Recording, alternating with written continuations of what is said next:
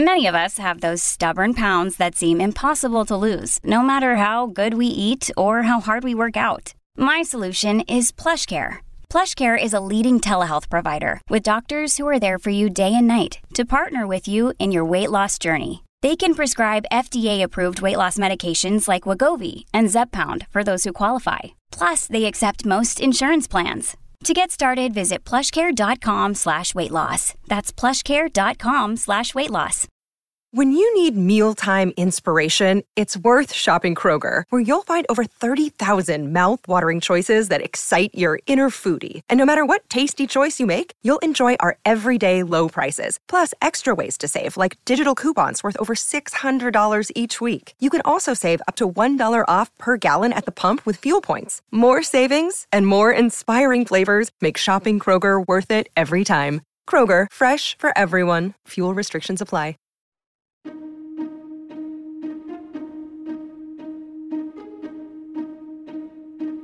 Hello, and welcome to the How To Academy podcast, the weekly show with big thinking from across the globe. I'm Vas Christodoulou, the Academy's Deputy Director and one of the curators of our programme.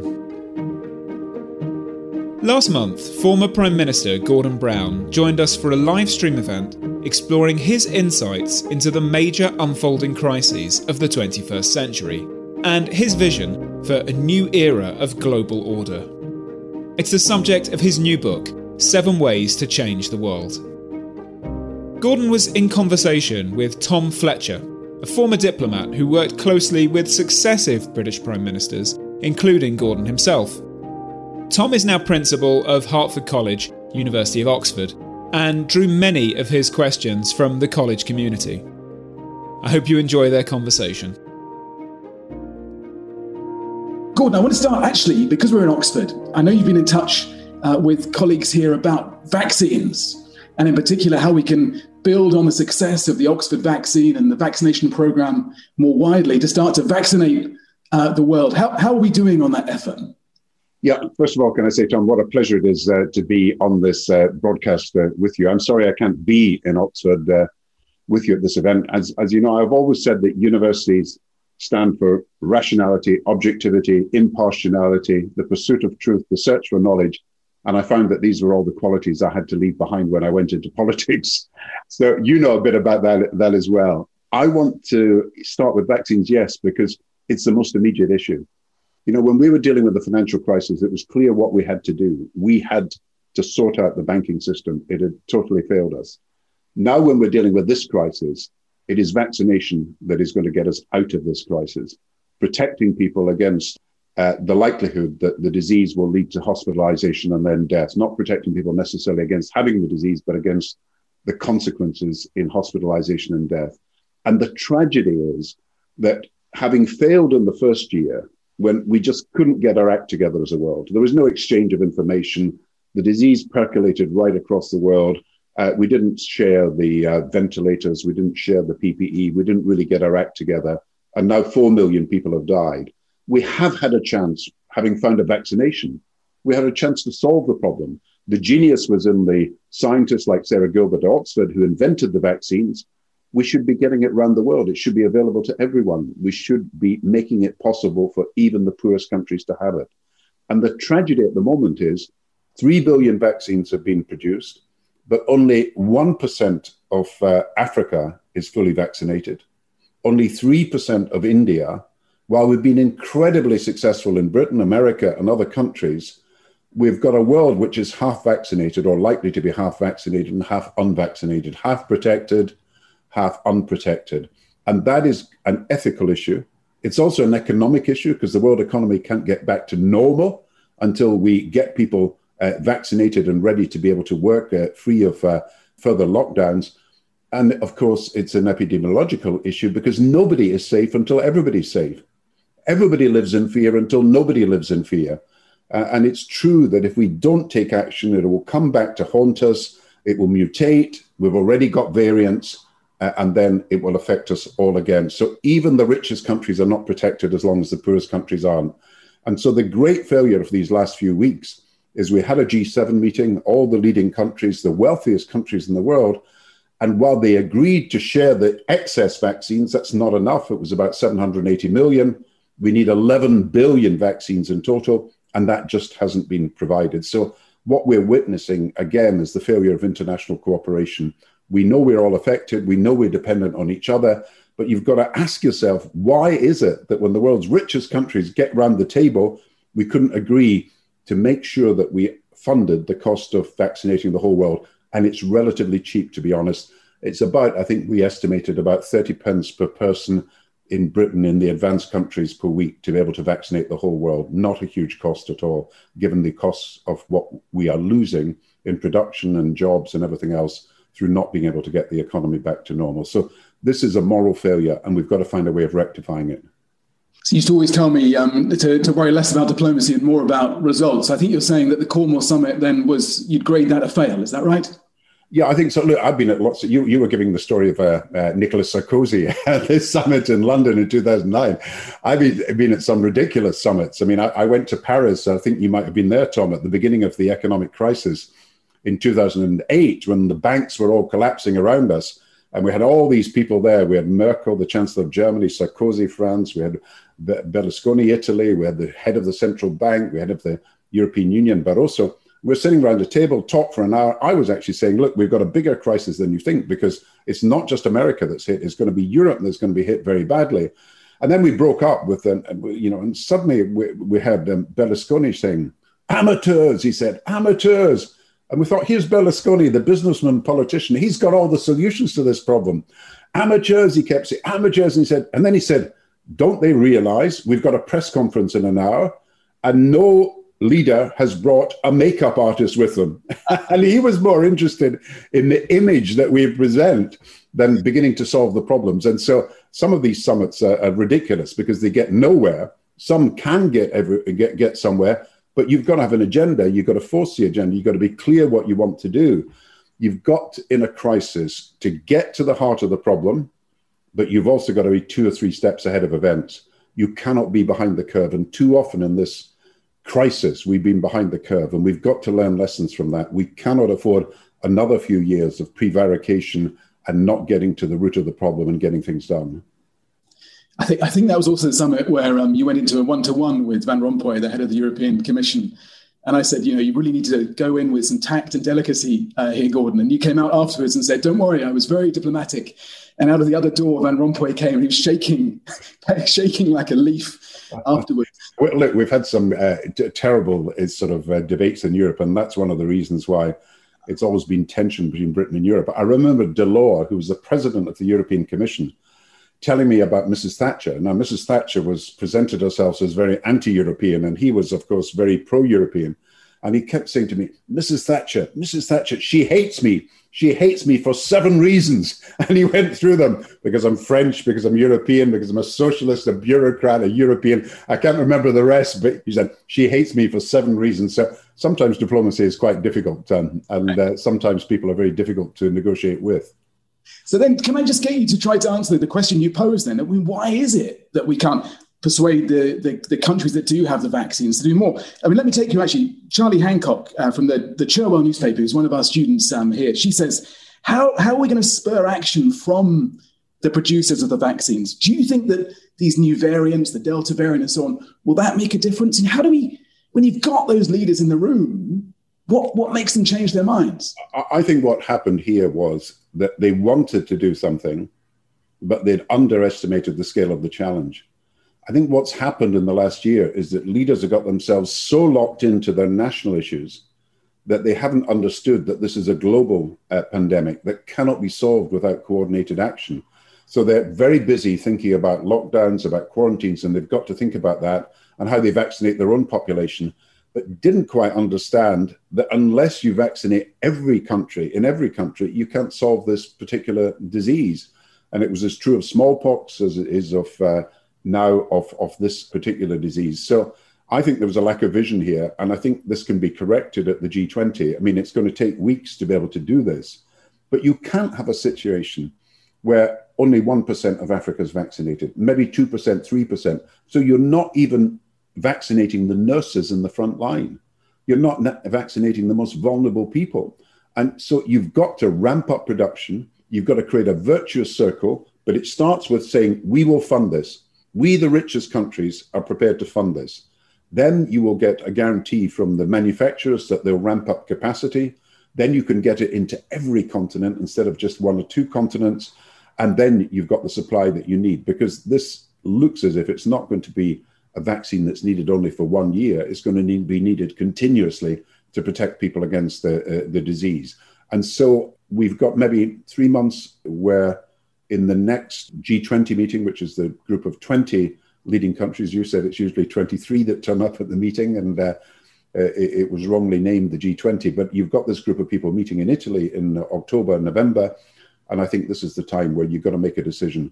It would cost about $50 billion, but remember, President Biden alone has put $2 trillion up to save the American economy, and this is only a fraction of that shared between all the richest countries in the world. We've got a plan. We've got a burden sharing formula. It could be done. It's a question of political will now. And when you look around that room, we say around that table of 23, if the, if the seven can't do it, or at least the 10 leaders who go to the G7 summit, you know, where do you see the leadership from? Is you, you mentioned Biden. Are we are we safely out of this Trump era now, out of this era of national distancing? We've still got the danger of, of nationalism being the dominant ideology. I, I, I think uh, President Biden uh, has made a huge uh, effort uh, to re engage multilaterally. Uh, but you know, America used to operate multilaterally in a unipolar era. For the last few years, America has tended to operate unilaterally in a multipolar era. And I think President Biden wants things to move, but we've got to get some coordination with America, Europe, China in particular but bringing in India, Africa, and Latin America, obviously, as well.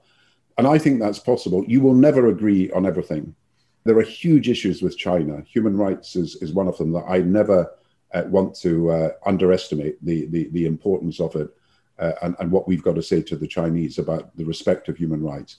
But where you can agree in the interests of moving the world forward, I think you should agree. Climate change is one, vaccination and health policy is another, economic recovery is, is, another. Now, if we could coordinate activity on these issues, as we did in 2009 for a brief period when we got the world out of a, recession and prevented, I think, a depression, if we could do this now, I think you would show that cooperation works.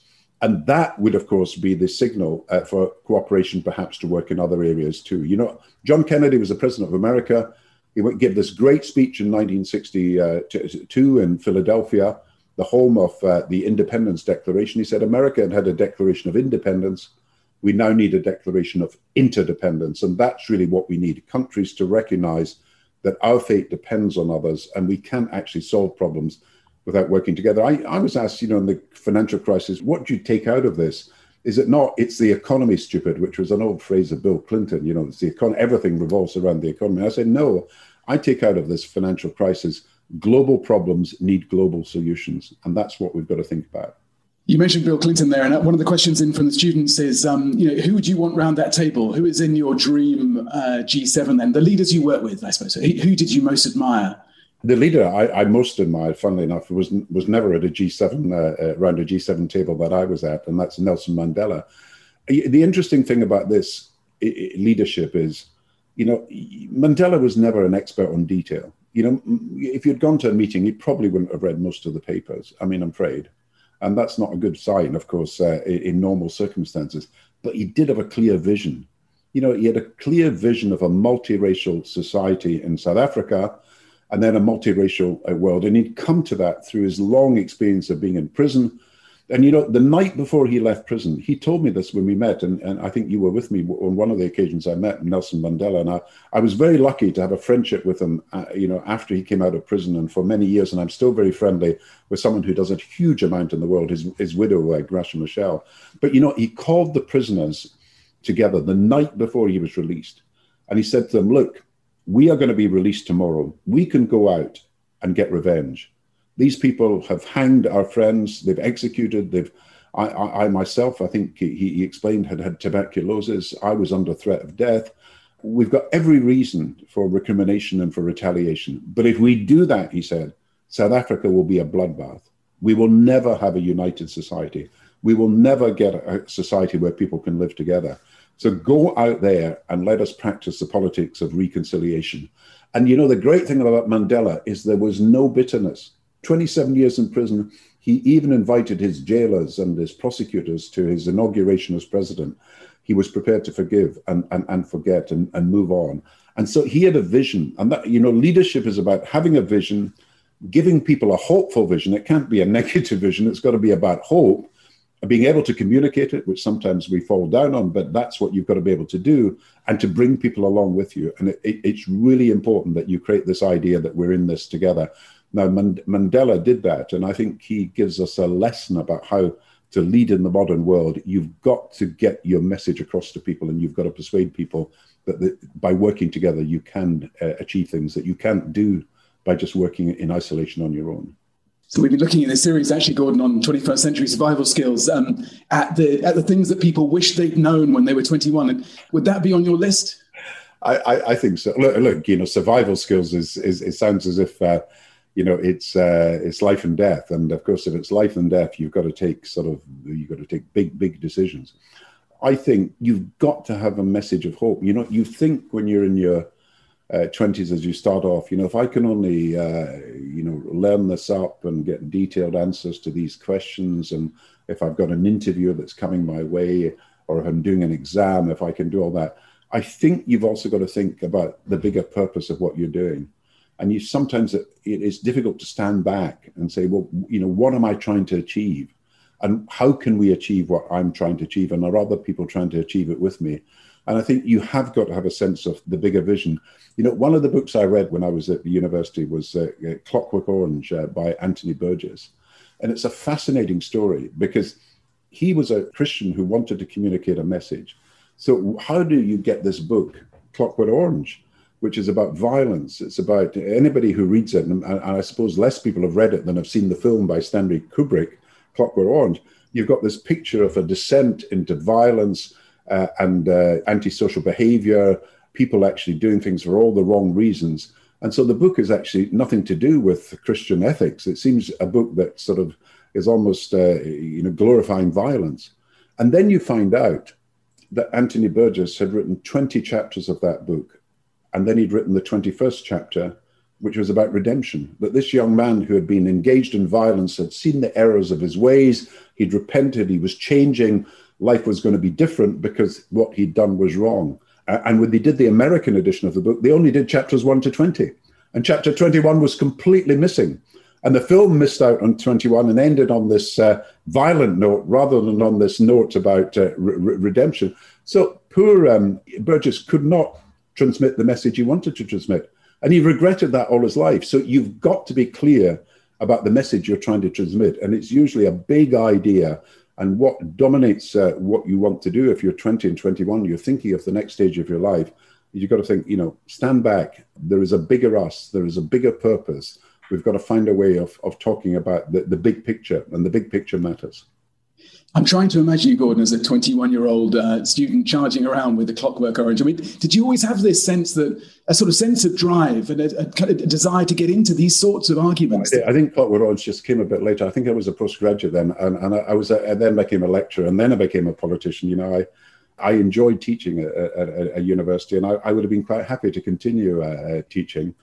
But there were issues in my hometown, uh, you know, poverty, unemployment. There were issues I just wanted to do something about. And so that's what drove me into, into politics. But I, I enjoyed uh, uh, teaching, and probably uh, maybe I should have stayed as a teacher. well, actually, it links to a question from Teresa Taylor, who's one of our uh, grads here, who wonders, and she's actually a politics student, but she's wondering, did a study of history help you become a politician? Did it help you when you were uh, in leadership positions? I think so, but you know, it's back to what I was saying. You've got to see the bigger picture in everything you do there is a real danger because we're all becoming specialists. And education is about specialization to a large extent. We're, we're encouraged to specialize in a whole series of disciplines.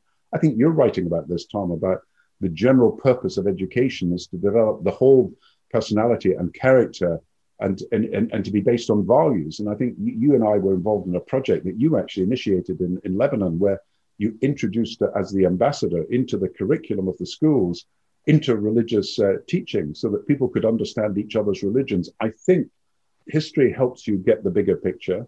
I think other subjects are also capable of, uh, of doing that in the humanities. Uh, and I think there's always a danger that we become too specialist and we uh, retreat as economics did. And, and I, I, don't know how many of the people on this are, are, are, looking at economics as a subject, but economics tended to retreat into mathematical economics and, and lost sight of what Adam Smith called political economy, which is the study not just of uh, the mechanics, but the study of the purposes of, uh, of economic activity. So I want to get back into some of the substance of um, how we change the world. But first, actually, another leadership question, actually, from Caleb, one of the students, who says, "Have you got any advice for Gareth Southgate?" no, I think he's he should be giving us advice as politicians. I think he has done uh, brilliantly. You know, I'm I'm a supporter of uh, Scotland, and uh, and, and whatever happens, we, we will uh, uh, pride ourselves in the fact that England did not beat us in this match and it's beaten every other team. Uh, but I wish him well. But I think what he's done is capture the spirit of, uh, of the country as a multiracial, diverse country where people actually value each other. I mean, after all, this English team has many people who have roots in Asian communities and Afro Caribbean communities in Africa itself and many uh, players that could have played for Ireland actually because their, their parents were either Irish or their grandparents were Irish. So it is a multiracial team, multi-ethnic, and I think he's capturing the spirit of an inclusive uh, Englishness. Uh, and I think he's he, he's really um, you know he's, he's seen as a leader of the country now in, in, in so many different ways. And I think he's making people believe it is possible for us all to work together. It's possible for us to cooperate, and it's possible for us to see the virtues in, in different aspects of our national character. So I don't want to comment on his uh, his choice of uh, of players. Uh, other people are better at doing that than I am, although I follow his choices very closely. Uh, but I think he has captured the spirit of the country in a way that perhaps no other manager has done in recent times. So, so is football coming home? Can you can you give us a scoop on whether you think that will? look, I, I, think England's done pretty well. Um, you know, I, I think. I mean, look, if they can draw with Scotland, they must be quite good. right, let's get let's get back you know, to. You know, I I um, I've, I've been a supporter of the Scotland football team for for years, and I just I just have to tell you, my first memories. It really does matter to national identity what's happening to your football team, because my first memory is 1961. Believe it or not, I'm sorry to say so. And uh, it, the match wasn't even on television; it was on radio, and it was Scotland playing England in 1961 at Wembley and the score was England nine. This is football nine, Scotland three.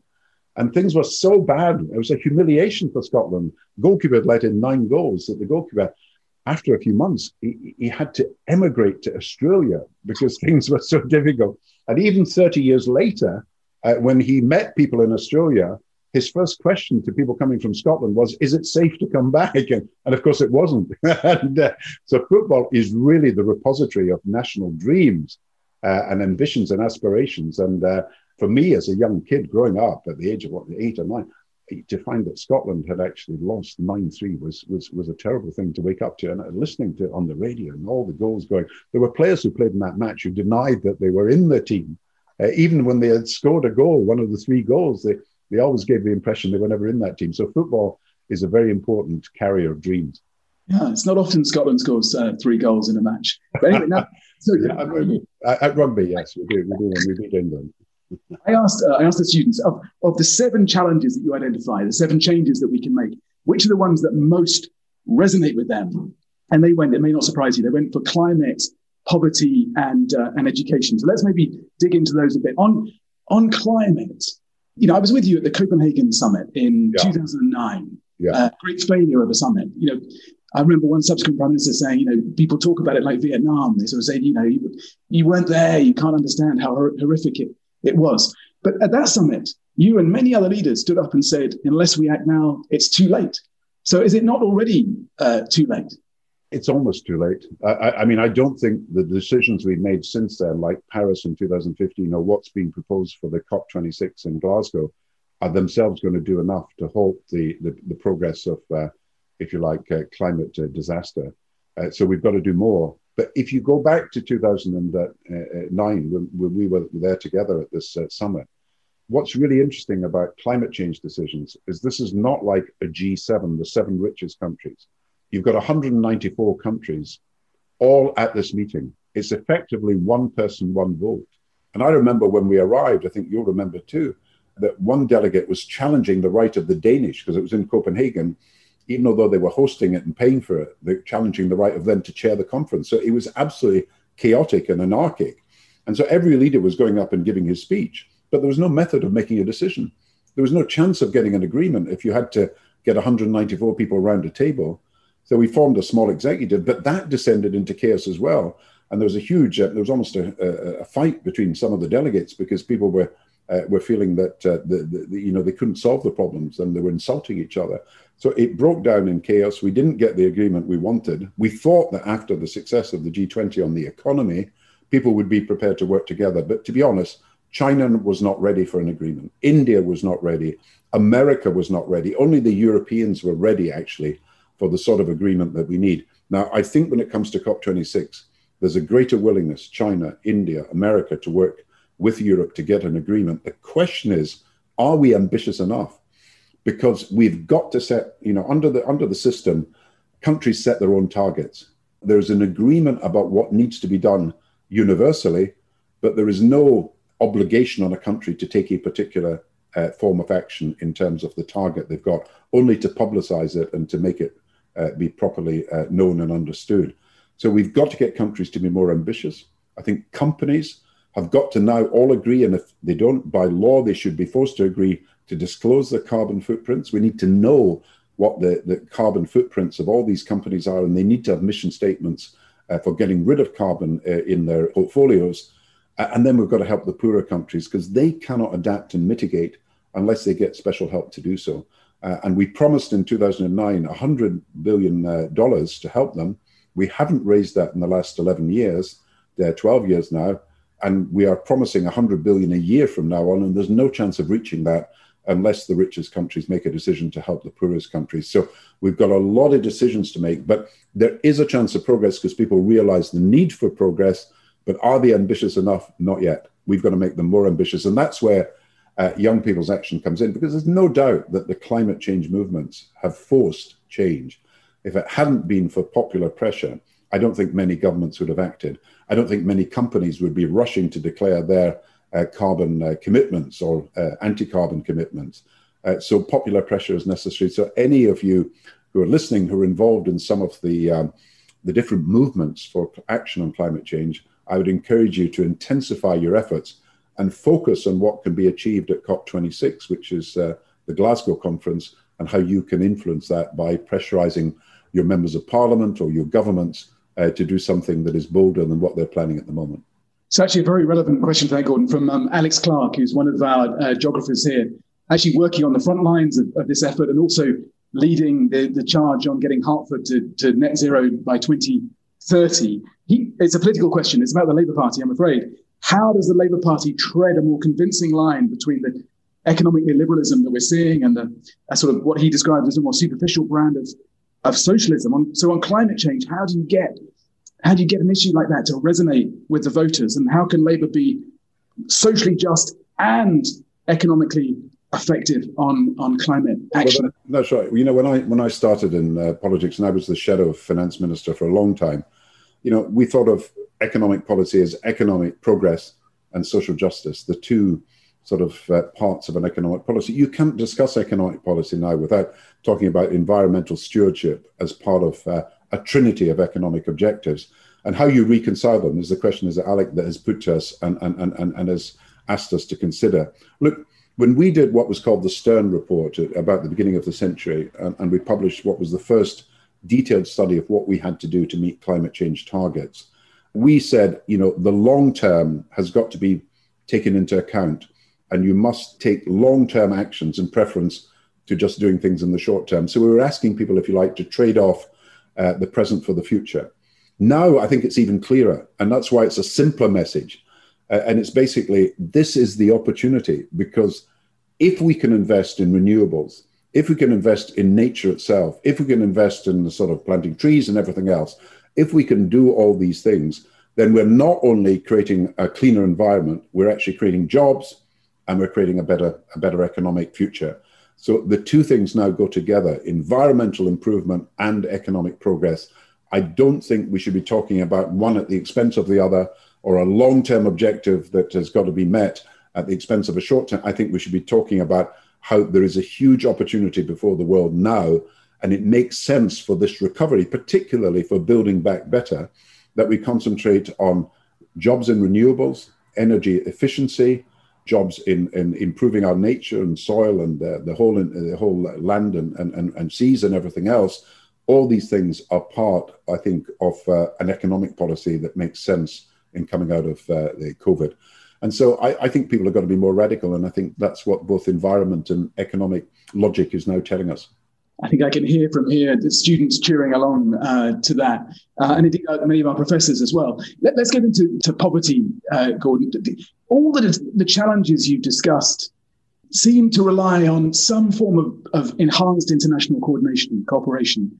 And yet, all the evidence from your time and since is that the, you know, these systems are bust you know, are, are, they really fixable, or do we have to just start again now? Yeah, I mean, there have been some advances. Um, the ozone layer we dealt with on the environment, and that was a big advance. Debt relief for Africa at the beginning of the century.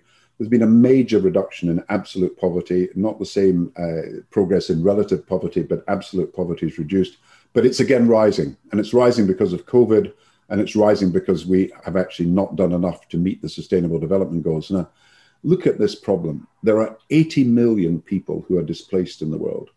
There are 25 million refugees. How can you honor the promise that you will rid people of absolute poverty unless you can deal with some of the problems facing refugees and displaced people? And we're not just we're not doing it.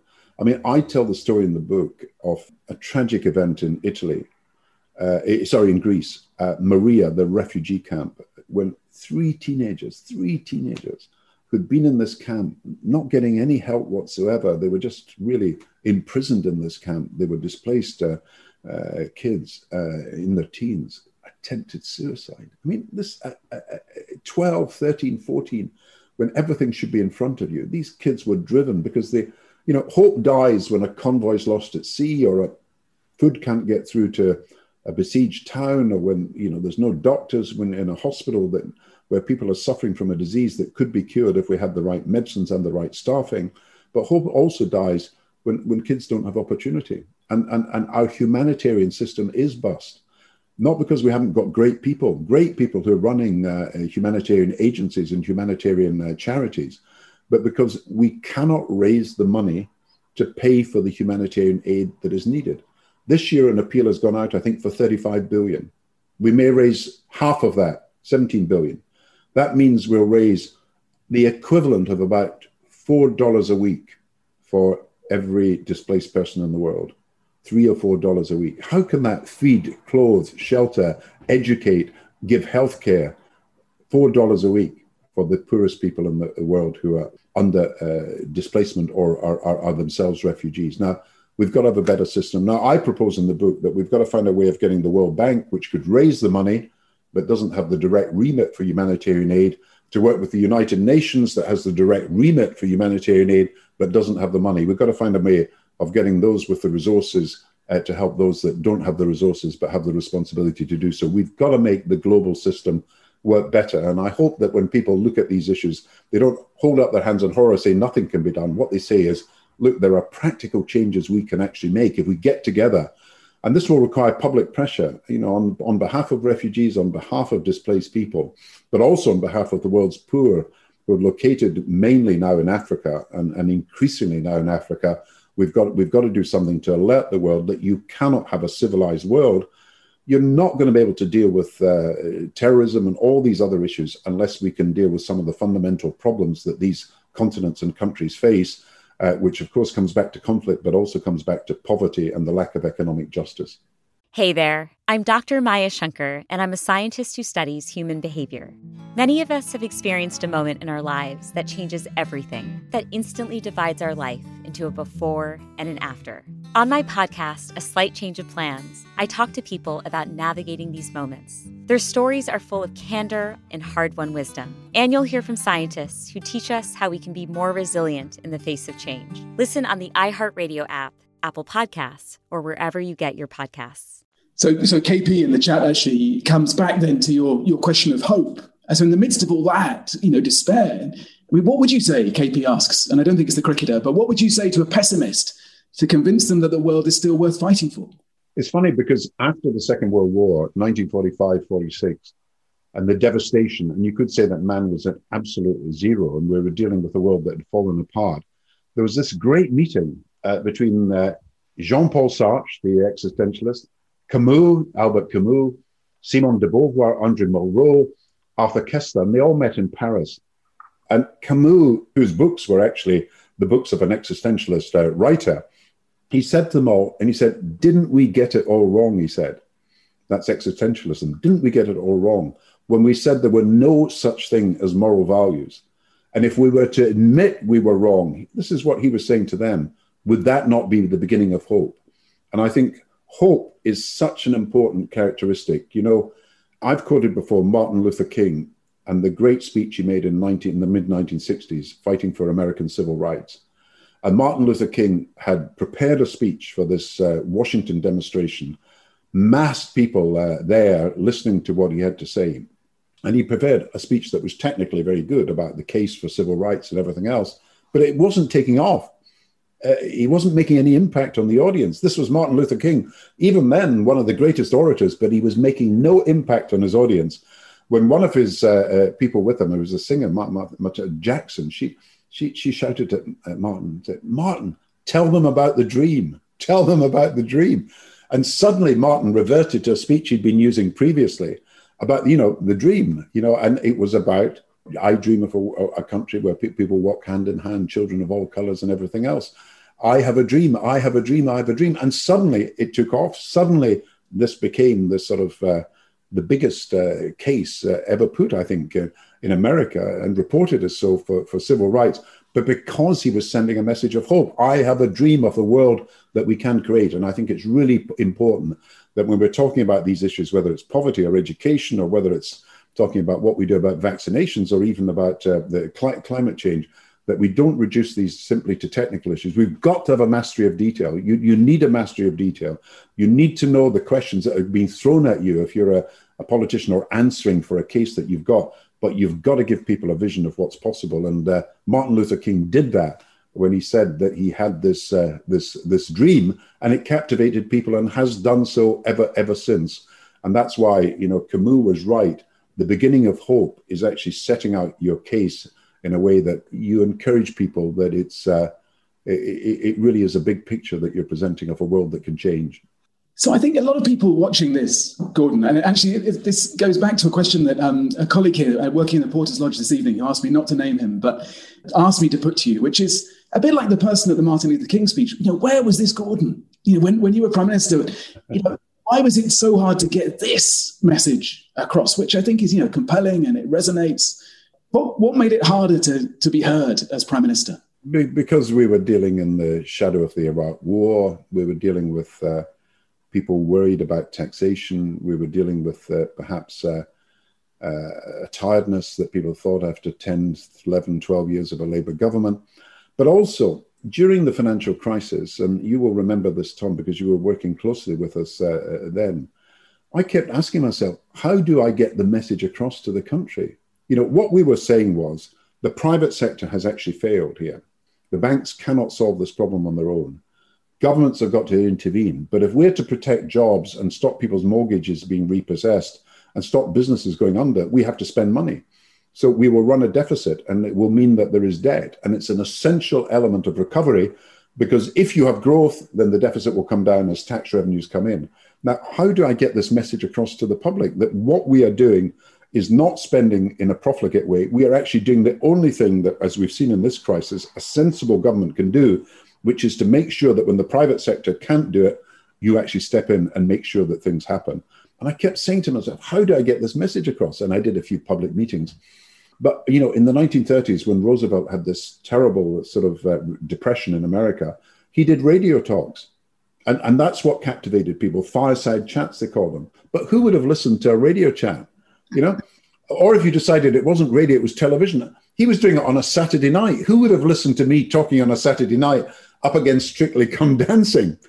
And when it came to Twitter and all that, they were not at that stage sufficiently advanced that you could actually have the instant uh, appeal. And I was very slow to understand the power of social media. So I kept asking myself, how do you get your message across in this modern democracy where the means of communication are not really uh, ones that are suited for political messages at all? And so I would love to have gone around the country and spoken at meetings and mass meetings uh, to explain what I was trying to do. But somehow I probably made a mistake, concentrated on getting the crisis sorted, and I think we did, but at the expense of getting my message across, which I, I think we didn't. And therefore, I, I, don't think I'm a different person. I don't think I've suddenly changed. I'm maybe a bit older, uh, maybe a bit wiser, uh, because you learn, of course, uh, in, in, uh, you know, in certainly you've got plenty of time to learn uh, from your mistakes. But, but I, I do think politics lacks the vehicles that we had previously that are resonant for individual citizens. And uh, you tell me how to get your message across because it is incredibly uh, difficult. Now, President Trump did it, but he did it in such in such an aggressive way through social media that I don't think anybody would want that to happen in Britain. Well, maybe maybe the answer was, as, as Ed Balls uh, discovered, to actually just go and compete in Strictly Come Dancing uh, anyway and get it. Get I, don't, I, don't, think I would have done so well on that. I mean, uh, you know, my my best is getting onto football focus and talking about sport. Uh, I don't think I could have done the dancing or the singing uh, or the baking, which he's now doing Ed Balls. Good.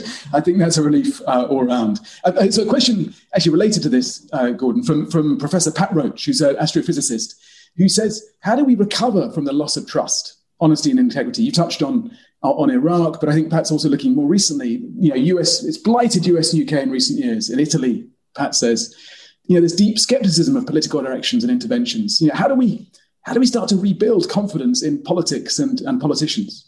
Yeah, I think what we've got is, if you like, culture wars, and I think we've seen it on so many different occasions in re, in recent uh, weeks and months, where uh, what what seems a relatively small issue, you know, whether the Queen's photograph is up in one of your colleges in Oxford, or whether a statue is, is up or whether a painting or something in the British Museum is actually to, to, to continue to be there because of race, you know, uh, slavery or other causes of uh, it being there in the, in the first place in the past.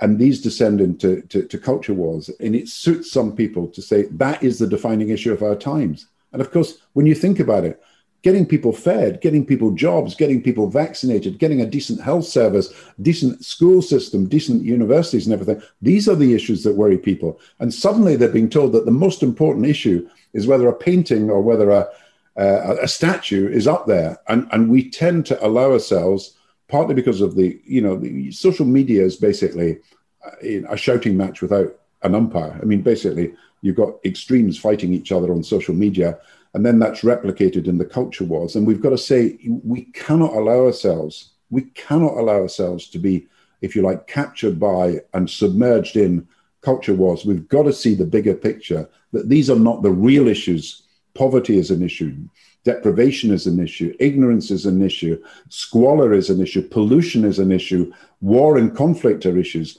But the issues that we tend to see the front pages of our newspapers focusing on are not the real issues. And we've got to find a way of saying, look, let's get to the crucial issues. And then you can start to rebuild trust. I mean, no politician will get everything right. No politician will do anything other than make many, many mistakes because these are these are difficult judgments, especially in a time like this. But if you can rebuild trust by people seeing that you're not trying to divert from the issue, you're actually facing the issue, then I think uh, people can be persuaded that uh, politics is if you like, in some sense rehabilitated and is worth, uh, you know, it, it is about public service in the end. It's, it's not about uh, people presenting themselves as, as heroes or idols or um, celebrities. It's, it's about changing the world through people serving the public. I just related to that. So Charlie Hancock says that she heard you on the podcast with Krishnan Guru-Murthy, who is, by the way, studied here at Hertford. Uh, he got a good education. Uh, so he had a good start uh, in life. Um, and you were talking about culture wars as a distraction. So the question is, so what are they distracting young people from? Of all these issues that you're looking at in the book, you might not be surprised that, that we here are most excited about climate change, poverty, education. Are there any of those issues that you think aren't cutting through to this generation that, that we should worry more about?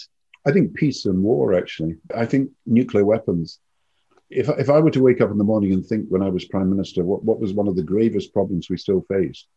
There is still a sword of Damocles, as John Kennedy talked about, hanging over us. I mean, we have got nine nuclear weapon states. We've got other states wanting to be nuclear weapon states. We've got the potential to destroy ourselves uh, in one go. And uh, as, as, as, Kennedy said, if we don't abolish nuclear weapons, they will abolish us. And yet there's been very, very little progress over the last um, 30 years.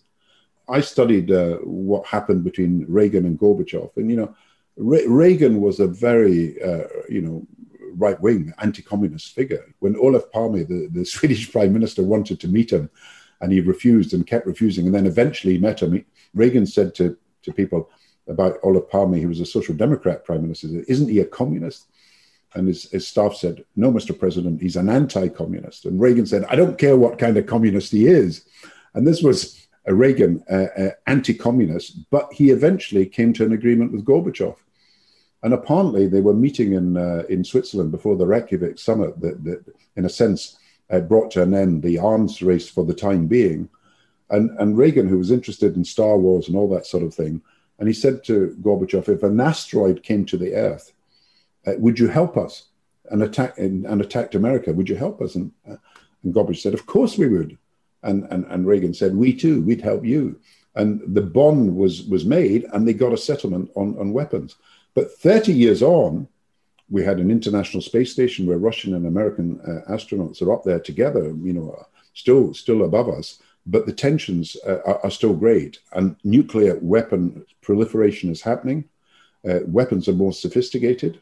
Some of the old agreements have broken down, and there's not the sort of uh, understanding that could prevent misrepresentation and misunderstandings happening. We've got a new entrant in a big way, which is China, uh, and we've got Korea, Iran, and we've got the possibility of an arms race in the Middle East. I, I think we've got to think about uh, how we can de escalate this. And I still hold to the view that if we could ban nuclear tests, if we could end the production of plutonium and uranium, which I think is possible, and if countries would commit and say that they would not be the first to use nuclear weapons, and unless people use nuclear weapons against them, they would never use nuclear weapons, I think we could get to a sensible solution that would downgrade the role of nuclear weapons and eventually eliminate them. I think we've got to give that some attention because it's an outstanding uh, issue about our security that people really don't talk about now, but it's still a big problem. Quick question on um, poverty and refugees, and coming back really to your wider work on uh, on education. This is from from Petros, who's a, a professor of biochemistry uh, here, and he's he's picking up on the, the comments you made about uh, Lesbos and, and the support to refugees there. He's saying, but it's a political decision by the EU forming these camps to keep refugees away from Europe. Do you think we should change that? I've always believed that if the European Union had been more generous in the initial stages and helped refugees temporarily place themselves in, in Lebanon, Jordan, and in uh, Turkey, uh, then a lot of the pressure to leave the country and go to Europe would not have happened. Now, if we, you were in Lebanon, so you know that there were, I think, a million uh, Syrian refugees in, in, in Lebanon. And Lebanon, despite all its difficulties, did quite a lot to help these uh, refugees. But when it came to Turkey and uh, Jordan, the money was not there to do what was needed. So people left.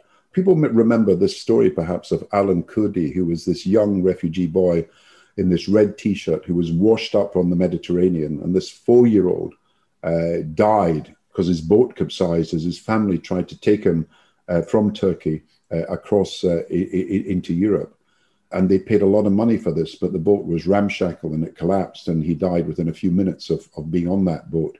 And we saw these photographs all over the world. But what people didn't know was that the family was trying to get him out of the country because they thought it was the only chance of getting him an education. He couldn't get one in Syria, couldn't get one in Turkey, thought the only way is to come to Europe. In fact, he was wanting to go to Canada, the, the father, and it ended up in this tragedy, paying money simply because they couldn't get an education for their child in the vicinity of, of Syria. And we should have done more. And I think uh, that was the first mistake that was made. Uh, and then, of course, we, we, what we've seen in Europe, unfortunately, is this populist nationalism.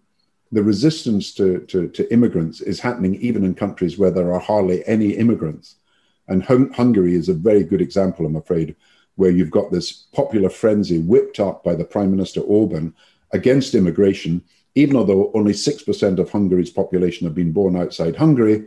And as someone said, there are more anti immigrant parties in, in Hungary today than there are immigrants. It's as bad as, as, as bad as that. And he whipped up. So that poster, remember that poster in the British referendum, Breaking Point, the one that Nigel Farage put up with all the uh, what he portrayed as Muslim hordes trying to get into, into Britain and walking with no women and no children. They were all blanked out. The photograph was only of bearded men trying to come into what he said was Britain, although it was actually a photograph taken elsewhere. That poster, Breaking Point, then reappeared in Hungary under the heading Stop. The same poster, the same anti immigrant, the same xenophobic propaganda. And, and really, Europe, I'm afraid, uh, has fallen for this populist nationalism. And we, we've really got to take it head on and say, look, you can be patriots, but you don't need to present the world as a struggle between us and them at every point where you've got to actually win in some sort of zero sum game where everybody else has got to lose so that you can win. So since um, since you mentioned Europe, uh, you, you, I know you want to talk about changing the world, but um, closer to home, this is a question you, you will recognise uh, the fingerprints of my predecessor, Will Hutton, uh, on this one, but also uh, Tiril Rahn, um, who is a master student here from Norway and the president of the Oxford Diplomacy Society. You're a rejoiner. You've come out as a rejoiner now. How are you going to reconcile that with the electoral reality uh, in the UK? I, have said that uh, I didn't want to leave and I would like to be back in Europe. I've not said that I'm able to persuade either the Labour Party or other uh, parties that they're going to do this um, overnight. I think what we've got to concentrate on in the meantime, and Norway knows all about this because Norway has voted to stay out of uh, the European Union, but has a good relationship with the union. Uh, with the union, I think we've got to think about how instead of it becoming a punch bag, you know, I'm anti-Europe to be pro-British, and so it's always Britain versus Europe instead of Britain and Europe. We've got to find some relationship, and that includes Ireland, of course. We've got to find some relationship where Europe and the United Kingdom can work better together. And I, I, you know, if you have a referendum in the heat of that, people people say things and people promise to do things, but really there is no future for Britain if there is not a constructive relationship with the, the rest the rest of Europe. And uh, while I want to rejoin, I accept that that's not possible in the short term, but I do think we should build a strong constructive and positive relationship with Europe. And we could cooperate on things like Erasmus, which is the training uh, of young people, and scientific cooperation by extending Horizon. We can do it on infrastructure with the European Investment Bank. And gradually, I think we can build a far more positive relationship uh, with Europe, as we should do coming up to COP26 on climate change, because we and the European Union are absolutely crucial to getting an agreement on climate change. And, and, all these challenges, you described a world where the international system can't cope, needs fixing. Uh, national leadership is is lacking. We need more individual engagement and agency. Is there a role? I mean, sorry to be parochial in all this, but is there a role for universities? What would you like to see places like Oxford doing better? I think we need to show that we can cooperate better with other countries and other institutions. I mean, I would like students to be linked up to universities in Africa and Asia. I would like uh, to see universities themselves in far more cooperative relationships with uh, other institutions in other countries. I know this happens, but I think we can extend it. When you think of the challenge of education in the future, it's not only going to be multidisciplinary. In fact, you need lots of skills, the skills to communicate, to collaborate, and all these sort of things that demand contact and connection and communication but also I, I, think we need to find ways to work together to solve common research problems that we have got in uh, to deal with, uh, uh, and also, of course, uh, uh, simply transfers of students so that people understand each other. I mean, I um, was involved in creating the Mandela Scholarship in Africa, which is for students from Africa to be able to study at other universities in other countries. We don't have, for, you know, we've got the Fulbright, and we've got the Kennedy, and we've got all these other scholarships I was talking earlier to you, Tom. I think we need a refugee scholarship. I think we need to be able to bring refugees to universities in Britain and elsewhere and find a way of paying for them. And we need to, to benefit from the fact that this is an interdependent world, that societies that once were homogeneous are now far more heterogeneous, uh, that London is one of the most international cities in the world. Uh, and, and, and obviously, your, your university is one that uh, has students from every country in the world. And I think we've got to build on that by building greater and stronger connections for the future. And uh, with apologies for being controversial, but you know, an intervention once in the distant past on Oxford has excited some of our, our questioners. Yeah. Um, do you think we're doing better on access than when you criticised Oxford? Uh, I can't remember how many, but when you were chancellor. Yes, uh, look, you know, I, I uh, felt very uh, concerned about the very high proportion of uh, pupils from state schools that didn't get into Oxford and Cambridge, and also the very high number that were uh, that were capable of applying and didn't feel that the university was for them. So I admire Oxford and Cambridge as institutions. I wanted to see them have a wider base, if you like, uh, to build from. And you know, in any society, It's the widest possible base of talent you've got to build from to get the best students and the best educated uh, people. Look, I worry, and I think Oxford is doing a lot better, and your college particularly, but I worry about a world that is now divided between the education rich and the education poor. And in one of the chapters in the in, in, in the book, uh, Seven Ways to Change the World, I talk about this new divide. So it's not just rich poor, it's education rich and education poor.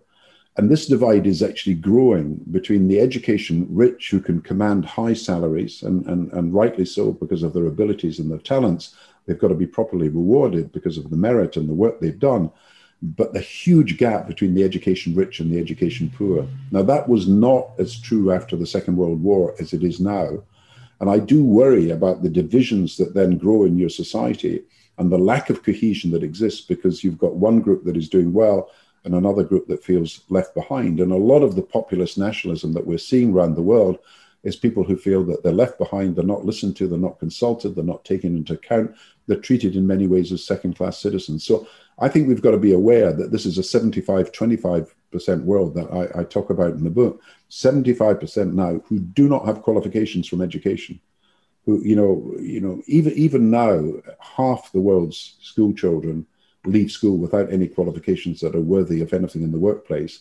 But in total, once you include adults, it's 75% of the world that's unqualified, if you like, as against the 25% who are or will be in the next 10 or 20 years. And unless we do something to extend educational opportunity across the world, and I'm thinking particularly of the poorest countries of the world, uh, where you know large numbers of people you know never get education beyond 10 and of course, there's still 280, 260 million, probably more than that, 300 million children now who don't go to school at all, even although they're school age children. We've got to do something about that.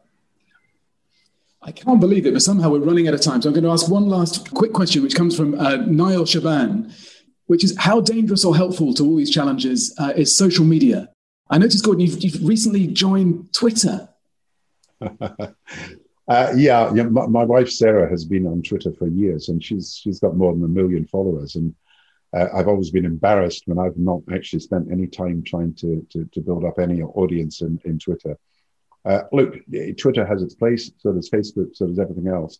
But I do worry about the way algorithms are used to direct people to particular causes or to particular extreme positions. And I do worry about the lack of proper regulation of, of, of, social media. I think this is becoming a problem that is going to divide our society even further. So I would like us to have a discussion. I mean, I don't have all the answers, and I don't think anybody really does have all the answers, but I know Tim Berners Lee very well, uh, and he's been a very good friend of mine. And I do believe he's right to say that it's wrong that your information is held by someone else, and you've got no right to have the information about yourself in the way that you should have. And I do also worry about the, the way that social media companies go about driving the, the, their agenda for both money and for what is controversial. So we end up with a very divided society. I think we've got to think about the consequences of that. So everything that's good about social media, we, we want to retain, uh, which is the openness, the transparency. Everybody gets the chance to put their, their views. But everything that is dangerous, I think we've got we've got to look at very very closely as a society, uh, and you can't have so much control being exercised by such a small group of people in a way that actually colours or polarizes public debate. Someone once asked me um, why it was that you weren't uh, a more active uh, user of social media. And I said, well, the problem with Gordon is that in order to write a tweet, he has to write a speech. And in order to write a speech, he has to write a book. And then here we are, you've written the book in order to be able to, uh, to write the tweets. But in a way, looking back on it, thank goodness that there are people out there who are willing to do the work, to, to do the substantive thinking before leaping to the soundbite, before leaping to the uh, the tweet. I think the real problem, Tom, is that uh, I, am a two finger typist, and uh, every time I type something, I, make uh, incredible mistakes because my right hand is faster than my, my left hand. And when I used to type my essays at university, and one of my lecturers uh, used to say, "You've finally convinced me that typing can be as illegible as writing," and I, I, I think I proved that. And so, and when someone put my uh, emails through the the test of Google, it came out as they thought it was probably Danish rather than English. Uh, I, my my spelling was uh, so bad, and the, the the letters were all in the wrong place. So I think that's one of the reasons why I haven't focused much on Twitter. I've kept some of those emails for um, for the British Museum to look at. You'll not be able to understand them, unfortunately. Don't worry, they're, they're under lock and key. Gordon, thank you so much. It, I mean, it's perhaps a kind of testimony to the extraordinary answers you've given that I actually have a message in from one of Barack Obama's main advisors who was with us back at that summit that I described at the beginning of the discussion. And he says, Gordon still has a plan. Uh, and I think you've shown us all tonight that um, I think Barack Obama had a few plans as well. I mean, he created a wonderful uh, change in the American health system, and I think he, he showed people that change is possible in America. So um, I, I, should have said that when we were talking about Barack Obama. He did make a huge difference to the to the way the world works. So thank you so much. But thank you to everyone for the brilliant questions. Thank you to How to Academy for uh, co-hosting it. Uh, thank you to colleagues at Hertford College uh, for getting it all set up. And most of all, I think we, would love to give you a, a virtual uh, standing ovation, Gordon. Thank you for such fantastic answers and for giving us this time uh, this evening. Thank you. This week's podcast starred Gordon Brown and was presented by Tom Fletcher. It was produced by Luke Pero and myself, and edited by John Doughty. We're returning to the world of live events this autumn with two of our first shows already on our website. Philosopher and activist Bernard Henri Levy will be here telling us about his 50 years of reportage from the world's overlooked crisis zones. And Harvard's Steven Pinker will be asking whether rationality is in short supply in the contemporary world. You can find out more about both at howtoacademy.com alongside a host of upcoming live streams, all of which are included as part of our subscription service, How2 Plus. Until next time, stay safe and thanks for listening.